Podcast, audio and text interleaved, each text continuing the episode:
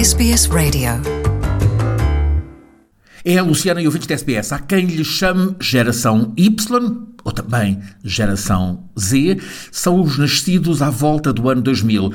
Vários psicólogos em Portugal vinham já há alguns meses alertando para os problemas de saúde mental que estão a envolver esses jovens. Os últimos dois anos foram passados com a máscara colocada, vários meses destes últimos dois anos com confinamento obrigatório, sem aulas, muitos estão ainda uh, com uh, aulas por via digital, sem discotecas, sem dançar nos lugares habituais e sem convívio com amigos.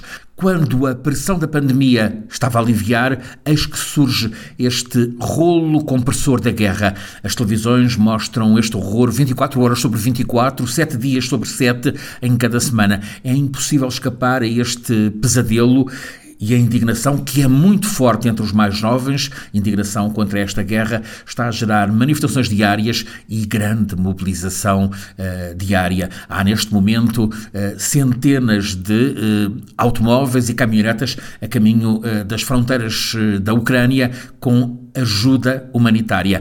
Mas antes da pandemia e da guerra, Portugal teve a crise financeira, 2008-2015, uma crise que teve pesadas consequências tanto económicas como, sobretudo, sociais. Muita gente eh, perdeu o posto de trabalho, muita gente teve mesmo de abandonar a casa onde vivia e ir para mais longe, onde a renda eh, é mais barata. Daí que vários peritos em saúde mental estejam agora a pedir um plano de emergência de saúde mental para os jovens em Portugal. Falam de a geração mais sofredora desde as gerações da Segunda Grande Guerra Mundial.